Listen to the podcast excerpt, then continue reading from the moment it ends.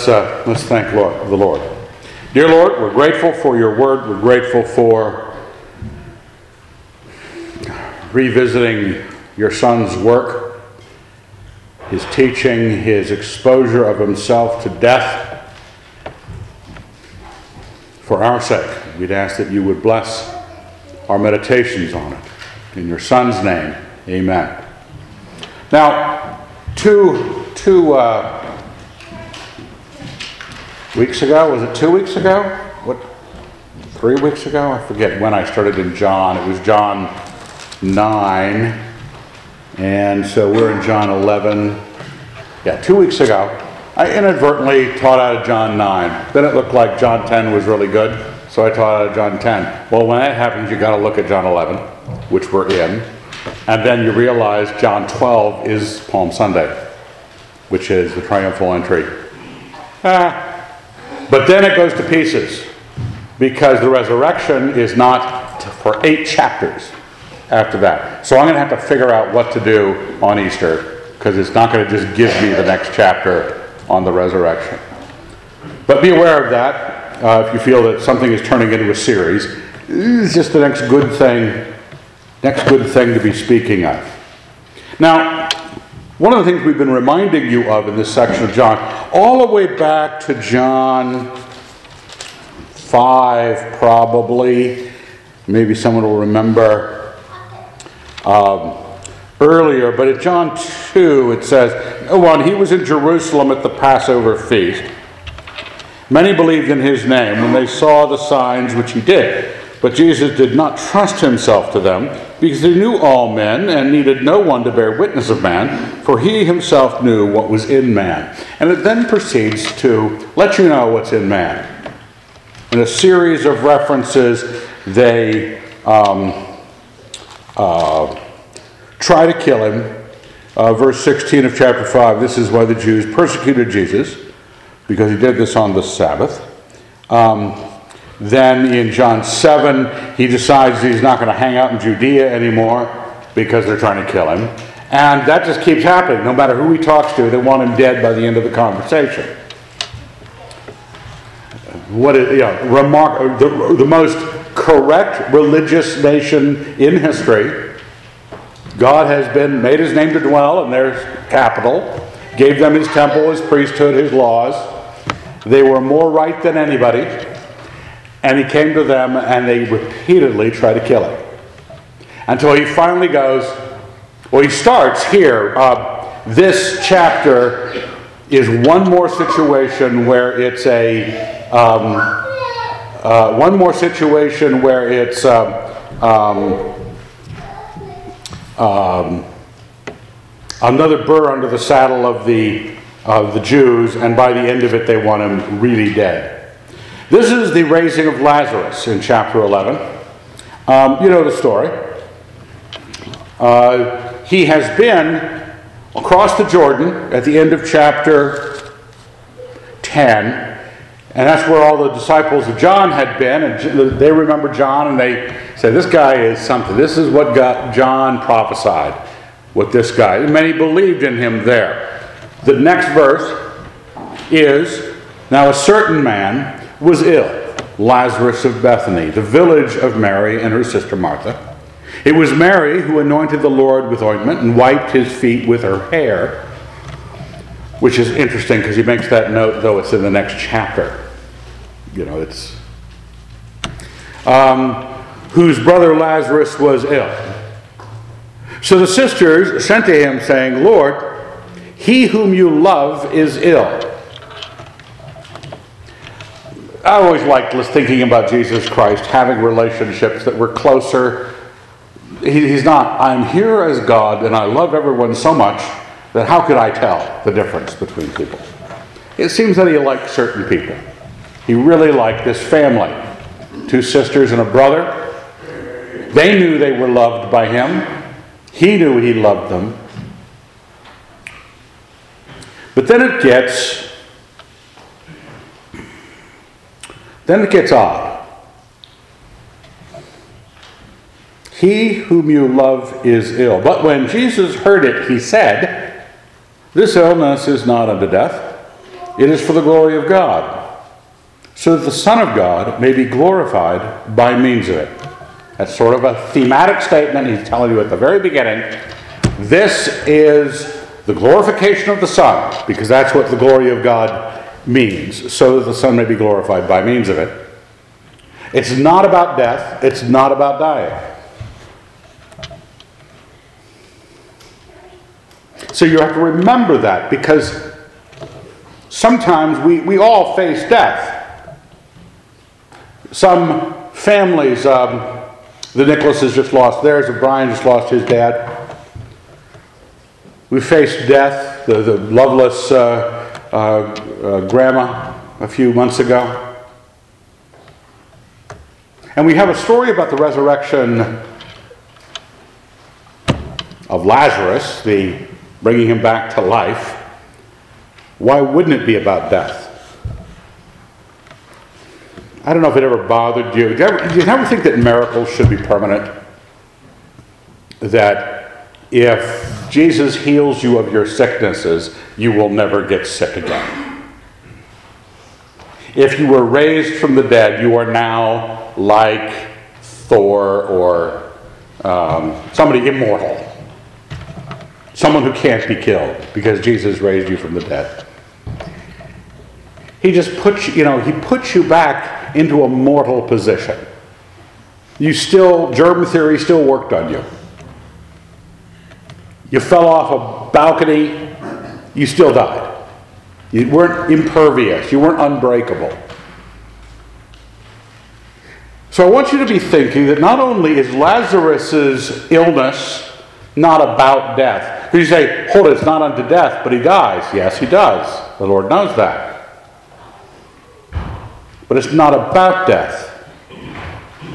And sometimes when we're sitting in a situation where we're carrying the load of a family member sick, some situation where you could lose a loved one, we're, we're crafting all of our negotiations with God on the basis of, Lord, him whom you love. Lord, if you love this person, if this is the, don't you care? We care about this person. The sisters are caring about their brother. He's sick unto death. Lord, you love him. Um, we, you need to know. Remember, he's, he's up the road a piece. I don't know how many miles, maybe 20 miles, 30 miles. Uh, up the road past Jericho, across the Jordan. Bethany is down on the east side of the Mount of Olives from Jerusalem. So it goes Jerusalem, as you look at it, Mount of Olives, Bethany, and then uh, Long Road, Jericho. Then you get to the Jordan, and that's where he's been hanging out. So he hears, at a distance, this news about his friend. But he wants you to be thinking something else. This is not about death. And it then tells you, verse 5, now Jesus loved Martha and her sister and Lazarus. It's they weren't, they weren't just juicing the report when they said, He whom you love is ill. It informs you that Jesus, in fact, yes, loved these three people. So when he heard that he was ill, he rushed to town and healed him of his illness. The end. So when he heard that he was ill, he stayed two days longer in the place where he was.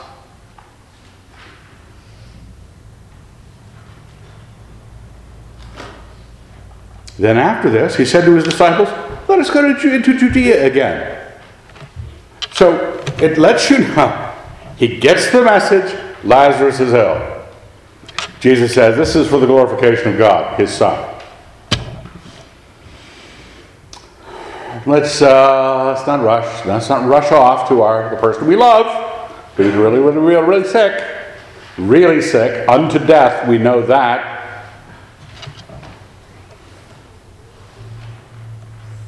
The disciples said to him, Rabbi, the Jews were but now seeking to stone you. And are you going there again? What I want to encourage you to do is look at life, look at your life, look at the relationships you have, look at the deaths you face. You will, I tell young couples this who come for marriage counseling, because I'm just that kind of guy. One of you is going to watch the other one die. Okay? Unless you just have bad driving habits and you both can go out together. One of you is going to watch the other one die. All of you children, to one degree or another, you're going to watch your grandparents, then your parents die. Maybe we ought to figure something out here. This has been going on for millennia. And when we are told, when Christ steps into the middle of this and just turns it on his head, he does not. With people he loves, you've got the juju. You're Tim the magician. The person you care about is in Gritman. You decide to go off to Spokane for the weekend without even visiting your dying friend at Gritman. You have the juju. You can raise him up, put him back on his feet. Because when the Lord says this is not unto death, it's not about death, it's about the glory of God.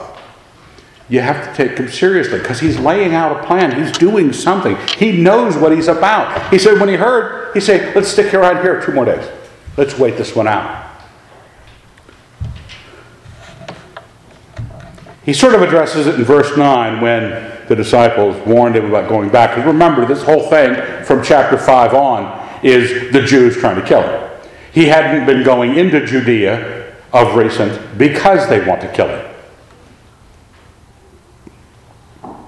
Jesus answered, Are there not 12 hours in the day? If anyone walks in the day, he does not stumble, because he sees the light of this world. But if anyone walks in the night, he stumbles, because the light is not in him. Grasshopper. You know, oh man, what is this, a Facebook quote contest? We were putting stuff up here that just sounds really important, but we don't have a clue. Remember, he is doing this. He is walking through the death of a friend differently, with everything kind of sideways, bizarro world going back into Judea, because Bethany is right next to Beth, uh, Jerusalem. Basically, he's saying if I were to sum up that platitude or that epigram or whatever you want to call it, bit of wisdom, is I know where I'm going. I can see where I'm going. Because, as he pointed out earlier in the book, he is the light of the world. While there's light, you can get things done. But I have to be able to see by Jesus Christ. So when you're dealing with family tragedy, you have an obligation to stop and see the world by Jesus Christ. Because the rest of the world, they're without hope or without God in the world, they're just sad. They're just miserable. They're only lost. Thus he spoke, verse 11, and then he said to them, Our friend Lazarus has fallen asleep, but I go to awake him out of sleep. And it's like how people um, like to use euphemisms for death. You know, they've passed on, they have crossed over Jordan. They have kicked the bucket, which is not usually used in an encouraging way. But there's the Lord. Our friend Lazarus has fallen asleep. A little bit too vague. The disciples said to him, Lord, if he has fallen asleep, he will recover because he's sick. And we have hope because he's our friend, our, our friend too. And we want him to feel better, so if he's fallen asleep. So it wasn't a usual euphemism for death as far as we can tell, or they're really dumb. Jesus knows, yep, they're really dumb. Now, Jesus had spoken of his death, but they thought he meant taking a rest and sleep. Then Jesus told them plainly, Lazarus is dead. Probably in that tone of voice. He's dead, Skippy. We waited two extra days to be sure he would be dead. Lazarus is dead. Now, I wanted this is in red for you to take and say, oh, at least the pastor thinks this is an important part. And for your sake, I am glad I was not there. What is wrong with this Messiah? He's got the juju, he's been raising people from the dead, he's been healing the sick. Just a couple chapters earlier, the man born blind is given his sight. But remember, so that you may believe, but let us go to him. Thomas, called the twin, said to his fellow disciples, Let us go also go that we may die with him. That's Thomas, doubting Thomas. He's always, he's got a cynical view of everything, I think, but uh, he says noble things. My Lord and my God at one point, and here, let us go and then we'll die with him. I mean, this guy's stepping into it.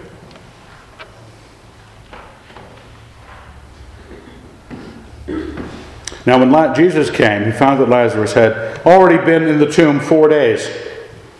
Bethany was near Jerusalem, about two miles off. And many of the Jews had come to Martha and Mary to console them concerning their brother uh, with a lot more alacrity, you might say, than Jesus. They had gotten there quickly. Shows how much you care. You hop a flight, fly out there, be with them, you all know what it's like. You've been through it. You've seen your parents deal with it. Jesus is going, yeah, I know he's sick. Hang on a second. Give it a few more days. Just make sure he's cold. Four days, none of that. Oh, maybe he's in a coma. No, he's dead. Because this is not about him dying. This is about the glory of God. And you better submit your story of what it is to die, you to die. Better submit your story to the glory of God.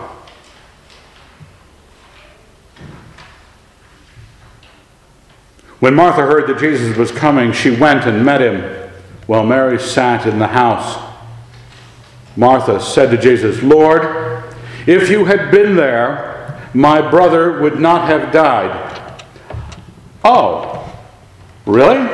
Because I'm glad I wasn't there. Just saying. Back in verse 15, I'm glad I wasn't there, Martha. She's going, but, but, but, but, if you'd only been there.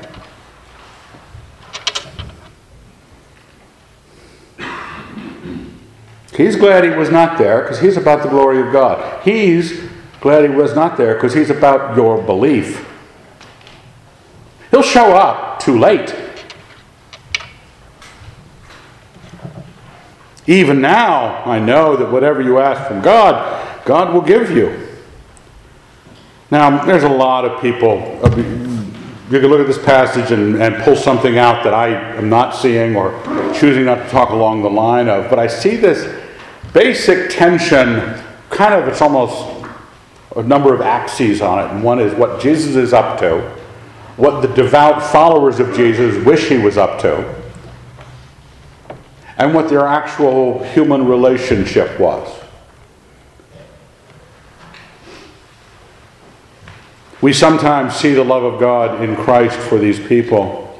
We know that a little bit later it talks about him weeping. He's going to, I'm going to spoiler here, he's going to raise him from the dead. He let him die so he could do that. What's he doing crying? Just deal with that a little bit. We often disagree, even though we're devout, even though we don't know the plan of the glory of God. We have definitions, we have theologies. When somebody asks, why is there a problem with evil in the world? Or why did so and so have to suffer? Why did this small child pass away? Why didn't God save? You hear that from atheists all the time. God doesn't do anything. He doesn't, frankly, save his friends. Not just he didn't save a baby in Pakistan, he didn't save his friend who he knew was dying.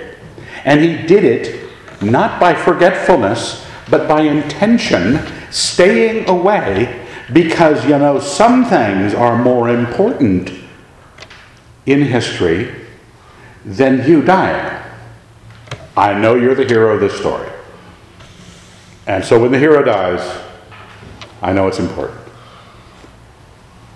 But sometimes we are measuring the circumstance far more differently than Christ. Because when Martha, who is a dear woman, I'm sure, a little bit obsessive about the kitchen, dear woman, friend of Jesus, how many people could say that? Friend, family, friends, Jesus Christ, Son of God. She's got something on her resume. And she's, uh, she's a little bit, a little bit, if you had been here, sent you a message. You didn't show up. But even now, okay, we can get around this problem. We can get around this. Uh, uh, even now, there is hope. What does he say? Uh, you could have done something. Even now, I know that whatever you ask from God, I won't want to put a word in.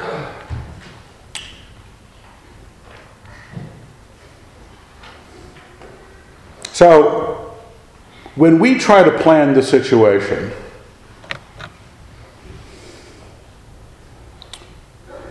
when it doesn't go according to our plan because we're not about the glory of God, we're about keeping all of our friends' lives alive.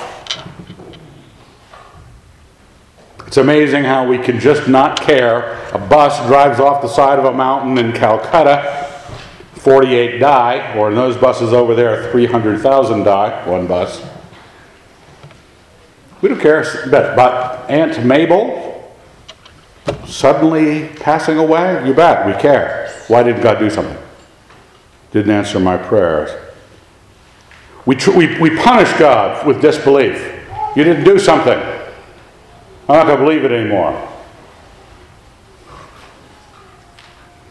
Or you go talk to your pastor, talk to your friends, read some scriptures, read a book on grieving, find some solace in your definitions, in your theology.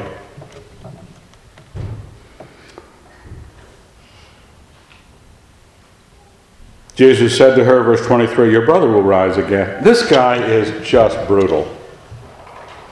Oh, Lazarus is sick. Just hang on for a second. Not going there, not going there. He's dead now. Let's go see him. Meets the grieving sister on the road. She kind of, a little passive aggressive, a little bit, you know, um, could have done something. And he comes back with this simplistic, you know, there's a resurrection of the dead. You know, he will rise again. Martha's not having much of it. I know that he will rise again in the resurrection at the last day. You can see the teeth a little clenched.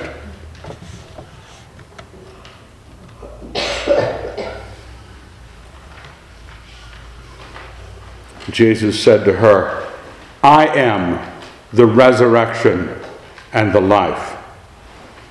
You know the passage. I am the resurrection and the life. He who believes in me, though he die, yet shall he live, and whoever lives and believes in me shall never die. Do you believe this? He wasn't giving a simple Bible answer. You know, there's the resurrection of the dead. They live on after life. A lot of religions have that live on after life stuff.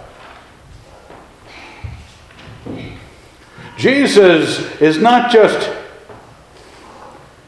he's not, obviously, he's setting people up for, I don't like God because he lets people die. Those people are problematic. Some of us take refuge in our theology. Because there's a resurrection of the dead, and that helps us feel better that we'll see Aunt Mabel again someday if Aunt Mabel was a believer. So it only works for about 5% of the population. The rest of the time, you've got to be telling yourself, Aunt Mabel, who was difficult, has gone on to her reward, and I probably won't be seeing her again. What do you do with your theology? It doesn't always really give you a lot. But Jesus Christ gives you a lot because He is the resurrection, He is the life. If you believe in Him, though you die, yet shall you live. This is no longer about whether you added a theologically defensible answer that could answer some agnostic about bad things that happen in the world. This is about you and Jesus Christ. Is your circumstance when you go through that which seems dark, when family suffers or friends suffer, remember, if you walk there in the light, you will see where you're going. Jesus Christ is the light. He is the resurrection. He is the life. They're walking into a bee's nest of bad Jewish behavior.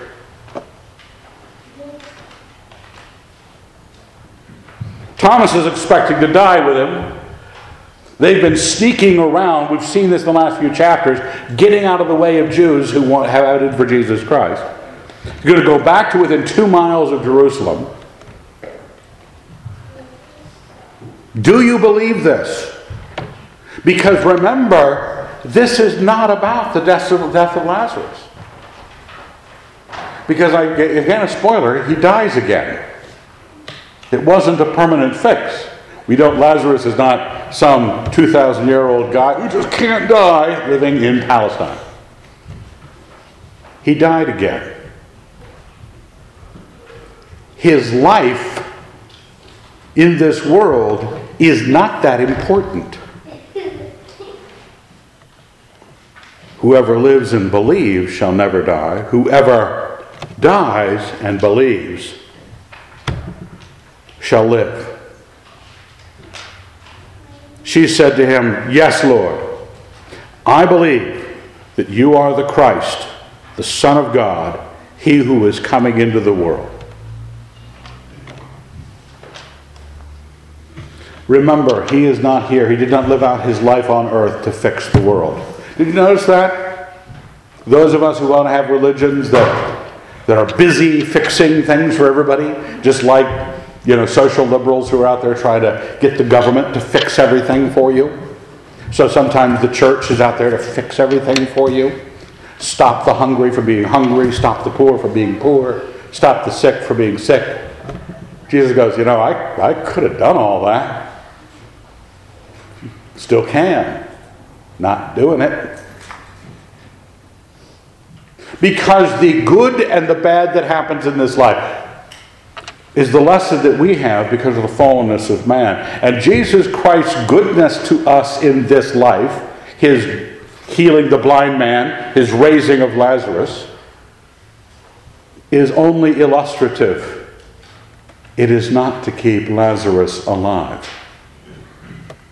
What was that? There was a movie with Goldie Hawn and Meryl Streep and uh, what's his name? Die Hard. Bruce Willis. Death becomes her. Was it Death becomes her? Well, these two women are fighting over one guy, and they find out separately that they can drink a potion and never die, no matter what happened. And so they get into this long fight. They finally make it up, friends, after having blown a hole with a shotgun through one of them. I think Goldie Hawn has a hole like this in her. They just fill it with body putty and she goes on because she can't die. We're not, what kind of world would you want that kind of world? You want that kind of situation where your, your dear wife is now feebly reaching out for heaven and glory on the hospital bed, and you say, No, I've got the power. I can reanimate this. She's going, Oh, please don't reanimate me. Going on to be with the Lord.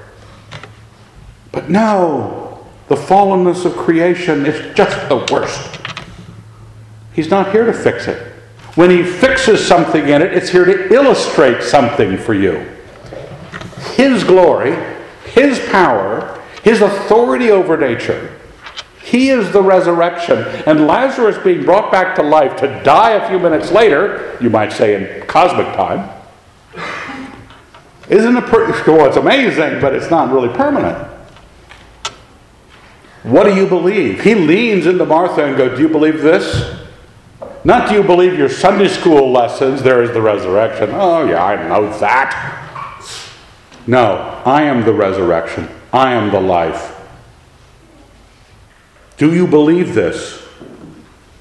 And she confesses that belief. When she had said this, she went and called her sister Mary, saying quietly, The teacher is here and is calling for you. It lets you know that she said it quietly because Mary was in the house with all these people from Jerusalem. And it lets you know that they didn't know what had transpired. She said quietly, and when she heard it, she rose quickly and went to him. Now, Jesus had not yet come to the village, but was still in the place where Martha had met him. When the Jews who were with her in the house, consoling her, saw Mary rise quickly, that's why it tells you it was said quietly, so that they didn't know. Consoling her, saw Mary rise quickly and go out. They followed her, supposing that she was going to the tomb to weep there. Then Mary, when she came where Jesus was and saw him, fell at his feet, saying to him, just like her sister, just not like Jesus Christ, Lord, if you had been here, my brother would not have died. You wonder if the irony of that remark comes across Jesus' mind he's going, you know, I said something almost just like that uh, a few days ago. Uh, I'm glad I was not here. So that you may believe.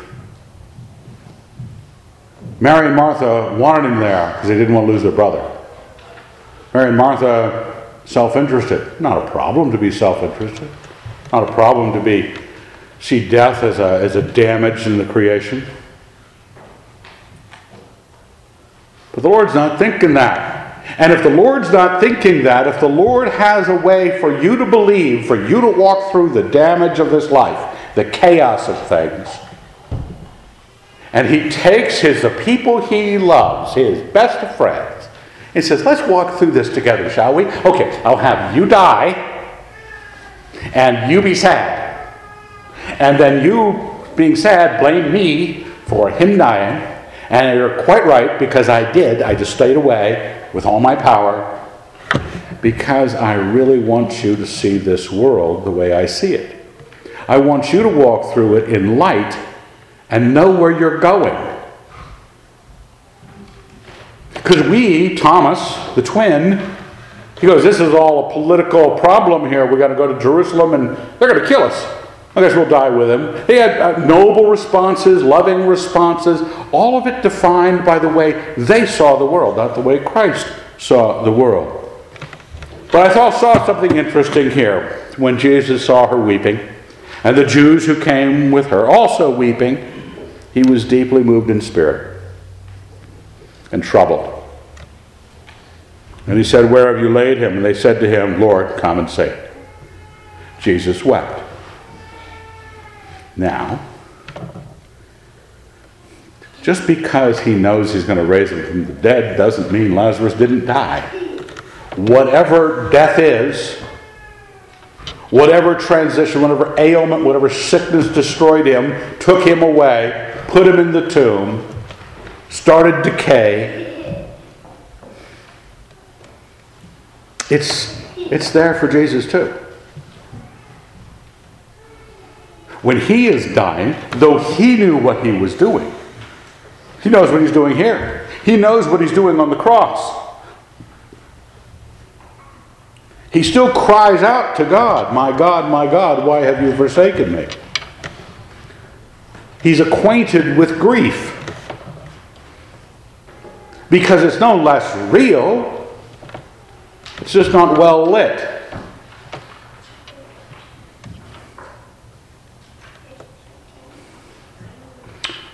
What if you knew everything that was going to happen? and you knew that someone was going to give you a gazillion dollars after breaking your leg. Your leg's not broken yet. There's a gazillion dollars on the other side of today, but before tomorrow, they're going to break your leg. You know, do broken legs still hurt? I believe they do. I mean, this is a bad break, too. This is not just a fracture, not a hairline. Not, oh, maybe I sprained it. No, the bone's sticking out of the skin. They broke it. Gazillion dollars. Do you know how many casts you can buy for a gazillion dollars? You know the best reconstructive surgeons, podiatrists, is that what you get for a leg? Pediatric, something. Foot.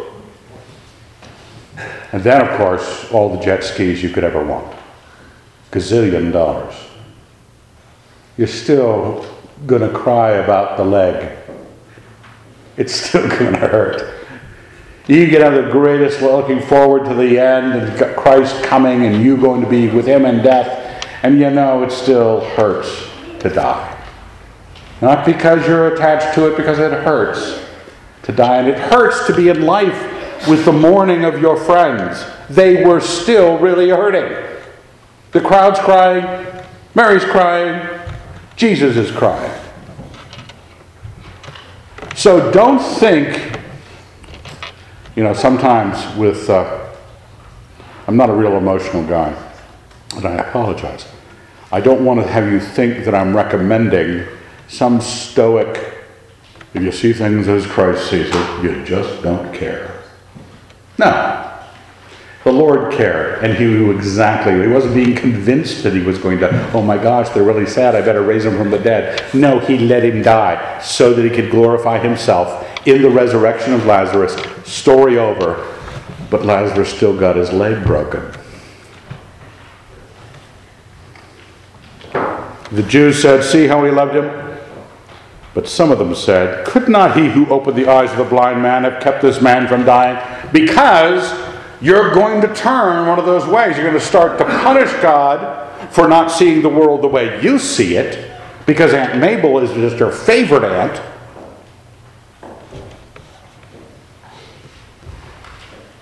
Couldn't he have done this? Can't God, oh, where's the power of God, you? In omnipotent power, you say. Doesn't he care? This is a great passage. Yeah, he lets people he loves die just for the lesson.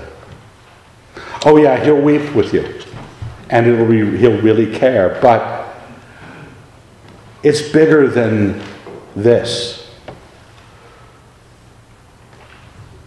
But some people will want to punish God for being not there, ready to take on the light you shine on your life. Remember, he said there are 12 hours in the day. Anyone walks through the day, he doesn't stumble. Each one of you, we got new flashlights the other day at Costco. Was it Costco?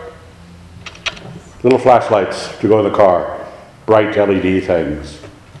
And boy, it changes everything. Because not seeing where you're going and seeing where you're going is, is different. But you've also seen those daylight bulbs versus soft light bulbs because I've mistakenly brought daylight bulbs for the house. Well, it looks like a cold factory in there because it's all this blue light that's uh, unpleasant. The kind of light you walk in. We expect God to walk in our light. If God, you know, could come and be with us and be incarnate, we sometimes take that as a blank check that He is going to be able to, you know, see our way then Jesus, deeply moved again, came to the tomb.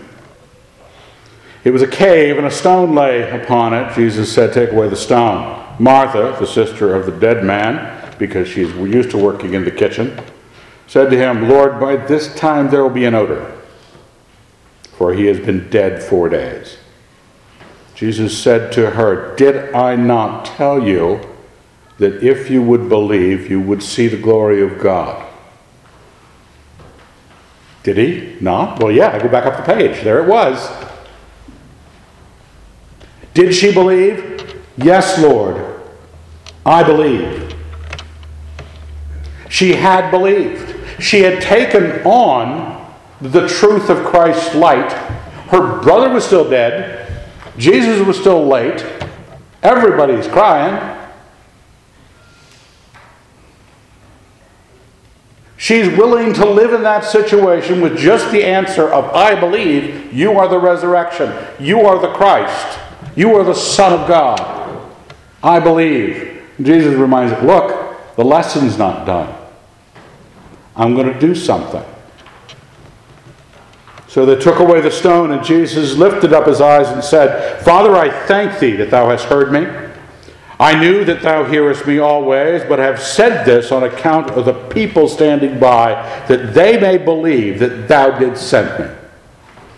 All of this is about how, where is your belief and how ready are you to believe the light that Christ is in your life, rather than your own light, rather than your own trials your own crises.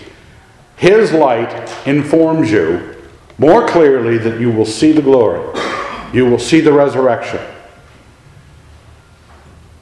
When he had said this, he cried with a loud voice, Lazarus, come out. The dead man came out, his hands and his feet bound with bandages, and his face wrapped with a cloth. Jesus said to them, Unbind him and let him go. The miracle part went pretty quick and snip, uh, snappy. He just goes, Okay, I set all this up Everybody standing around crying. Didn't I tell you about belief? Isn't it about who I am and the light I am? It's not your theologies, it's not your definitions, it's Christ Himself who is the light. Do you believe that Jesus is the Christ? What she claims, because he said, If you believed, I would have shown you the glory, he shows her the glory, the power that he has. Man dead for four days is dead, dead. Not just sleeping. So, what do you do? Some people are pushed to greater belief. Martha and Mary have believed the more before he raised their brother. The light was coming on for them, some of the Jews, seeing the miracle, the light comes on a bit for them, they believed. Verse 45. And now you have to ask yourself, where are you? Because you, you're operating on some sort of uh, a system of light. You have some lights that are on. You've crafted a way that you keep yourself from stumbling. The Jews had that. When it says some of them went to the Pharisees and told them what Jesus had done, that's where that circumstance happens, where the high priest Caiaphas says, the prophecy, you know, we got to kill this guy. It is expedient. What is the phrase? Do you not you, do not understand that it is expedient for you that one man should die for the people and that the whole nation should not perish? And he didn't know he was prophesying because they want him dead so bad. But even their prophecies are their, their, their threats of murder and injustice are an insight into the future. That's what some of them ran off to do. Because there's a lot of lights claiming to be lights in this world. You might just have your own that's called my job and my family and my white picket fence and the dog that plays in the yard and whatever it is that you do that brings you peace, that you think you have an understanding.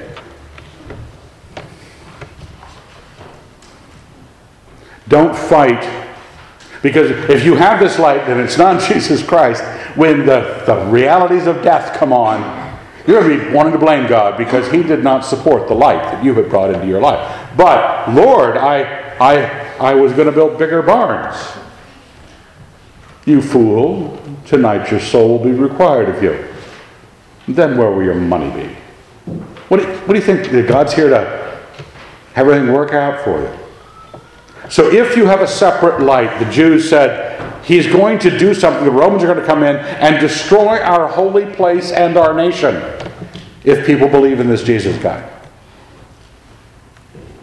Because they had a holy place and a nation that was their light, that was their world, that was their power grip.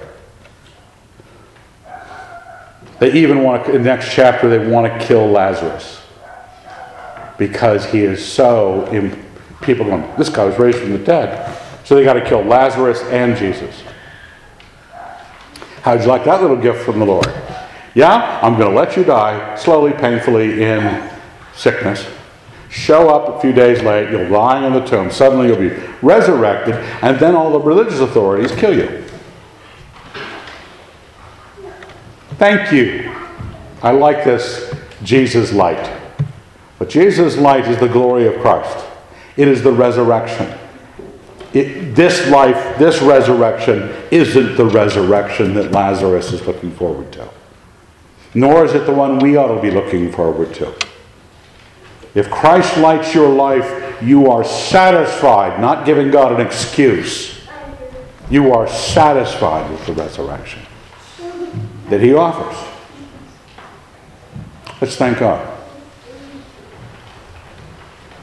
Dear Lord, we're very grateful for your word, the resurrection of your Son. We look forward to thinking about it more over the next few weeks. Help us preach the resurrection of your Son and of the saints, that we would be representing the light that your Son has brought to this world. And in his name we pray. Amen.